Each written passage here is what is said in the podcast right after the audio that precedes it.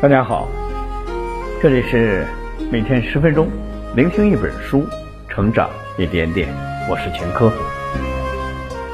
今天我要为大家分享的这本书是有关于家庭的，名字叫《中毒的父母》。了解中毒的父母是如何伤害子女的，并获得修复原生家庭伤痛的方法。中毒的父母是一本原生家庭生存指南。本书深入分析了中毒父母的类型，探究了他们是如何伤害子女并影响子女成年后的生活，并提出了一些与原生家庭和解的行为技巧，帮助那些受过父母伤害的人们重获自由与力量。本书的作者苏珊·福沃德，国际知名心理学治疗师。畅销书作家和演说家，著作有《恨女人的男人》和《爱他们的女人》，对天真的背弃、金钱魔鬼等多部畅销书。克雷格·巴克，影视编剧的制片人，对人类行为问题颇有研究，为美国许多杂志和报纸撰写过相关类似的文章。通过本书的聆听，您将获得以下三个层面的提升。一，什么是中毒的父母？二，中毒的父母有哪些类型？三，被中毒的父母伤害过的孩子如何修复伤痛？下面我会用大概十分钟左右的时间来为你分享这本书的精髓部分。相信很多人都有这样的感受。明明很讨厌父母的某种行为，可长大以后却发现自己的处事风格越来越像他们。就比如小时候经常被父母打骂的孩子，在拥有了自己的家庭之后，也会把打骂作为教育孩子的手段和方法。为什么会这样呢？因为一个人的原生家庭会在潜移默化中刻画你的行为，塑造你的人生观。价值观和婚姻家庭观，那么面对父母伤害的子女如何应对？在今天我们要分享的这本书《中毒的父母》里就能够找到答案。本书由苏珊·福沃德和克雷格·巴克两位作者合著完成。在书中，他们将伤害子女的父母称之为“中毒的父母”，深度地剖析了他们伤害子女的原因。并提出了一些修复原生家庭伤痛的技巧。好了，接下来我们就说本书的核心内容。我将从三个部分来为你解读。第一个部分是什么是中毒的父母？第二个部分是中毒的父母有哪些类型？第三个部分是被中毒的父母伤害过的孩子如何修复伤痛。首先，我们来看第一个部分的内容：什么是中毒的父母？本书中。作者提出了一个十分关键的概念：中毒的父母。他指的是那些对孩子造成伤害的父母。说到这儿，可能有很多朋友开始疑虑了。几乎每个父母都有对孩子发脾气、打骂的时候，是不是只要他们有这些行为，就把他们叫做中毒的父母呢？当然不是。作者认为，中毒的父母必须满足两个条件：一是长期性。二是重复性，也就是说，他们对孩子的伤害行为是长期存在的，而且这种行为不止发生一次。比如，有的父母一遇到不高兴、不如意的事情，或者孩子不小心说错了话、做错了事儿，他们就对孩子拳脚相加。这样的父母就是中毒的父母。其次，我们来看第二个部分：中毒的父母有哪些类型？为了让大家对中毒的父母有更清晰的认知，作者将它划分为四种类型，分别是下面几个。我们一起来看一下，不称职的父母，这个是什么意思呢？举个例子你就明白了。肯八岁的时候，父母就离婚了。起初，父亲答应他会经常来见面，但后来父亲组建了新的家庭，和他见面的次数越来越少，最后甚至消失在他的生活里。而母亲除了给他提供吃住外，也很少再管他。可能父母就是一种隐形的有毒的父母。书中将这种类型的父母称之为不称职的父母，他们可能给孩子提供了很好的物质条件，却忽略了孩子在情感上的需求，甚至连最基本的接触权利都被剥夺了。控制子女的父母，现实生活中，有些父母很喜欢为孩子做决定，不论是考大学、报专业、找工作还是谈对象，他们都要干涉，这就是控制子女的父母。一般情况下，他们的控制有以下两种方式：第一种是直接控制，这种控制是公开的，带有威胁性，比如一定要按照我说的话去做，不然你就别再进这个家门。如果你不听话。就别再想要零花钱了。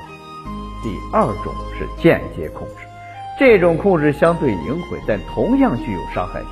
书中作者举了一个例子：弗雷德在一次比赛中获得了免费去阿斯彭度假的机会，得知他会因此错过家庭的圣诞节聚会之后，母亲一脸的沉重，仿佛马上要哭了。你玩的痛快，可我们连圣诞晚餐都吃不成。在他度假的过程中，哥哥和姐姐还时不时的打电话来指责他，仿佛全世界都在告诉他，他的缺席毁了母亲的圣诞晚餐。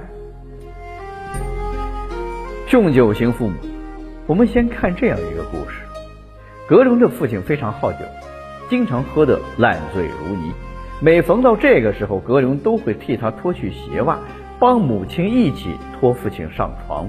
母亲还经常嘱咐格隆不要把父亲喝酒的事情对外人讲，并告诉他爸爸只不过是喝点酒放松一下。这让格隆一度以为托父亲上床是每个家庭都会发生的正常活动。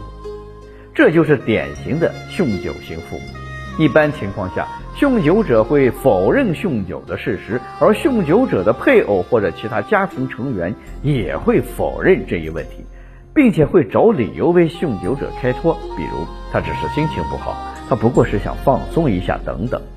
这样的父母给孩子带来的伤害极大，他们会否认自己的情感，怀疑自己的判断，甚至羞于表达自己的想法。第四，虐待型父母。书中，作者将虐待型父母的虐待行为分为言语虐待、身体虐待和性虐待三种类型。我们先来看看言语上的虐待，它指的是父母经常对孩子的外表、智力、能力进行言语攻击，比如“当初要是没生下你就好了”，“你怎么长得这么丑”等等。不论这些伤人的话是有意还是无意的，他都会给孩子的内心留下阴影。身体虐待就很好理解了，说的是那些动不动就向孩子拳脚相加的父母。对这种父母而言，暴力是解决问题的唯一方法。性虐待分两种情况：一种是孩子被迫发生性关系；二是指侵害者当孩子的面赤身裸体、手淫，或者是窥探孩子穿衣、洗澡，以及对他们说一些挑逗性的话。受到性虐待的孩子往往会觉得自己是可耻的、罪恶的，这种想法或许他们终其一生都无法根除。最后，我们来看第三个部分：被中毒的父母伤害过的孩子如何修复伤口。心理学家阿德勒曾经说过，幸运的人一生都在被童年治愈，不幸的人一生都在治愈童年。中毒的父母给孩子带来的不可磨灭的痛苦，如果他们无法和原生家庭和解，这种痛苦会伴随一生。那么，被中毒的父母伤害过的孩子该如何修复伤痛？本书提出了以下几个方法：不强迫自己原谅。为了求得内心坦然，面对父母的伤害，很多人会选择无条件原谅。但作者认为，过早的原谅并不可取，因为大多数时候，原谅就代表着忘记。而忘记就意味着假装什么也没有发生过，没有真正释怀的原谅带来的只是短暂的宁静。第二，划清责任。面对父母的伤害，很多人在潜意识中会把责任归咎到自己身上，比如父母之所以会这么做，一定是我不够好。抱着这种想法的人，一辈子都在想办法惩罚自己。只有当他们卸去本不该承担的责任，意识到父母的错误之后，才有可能开启新的生活。三，进行自我界定。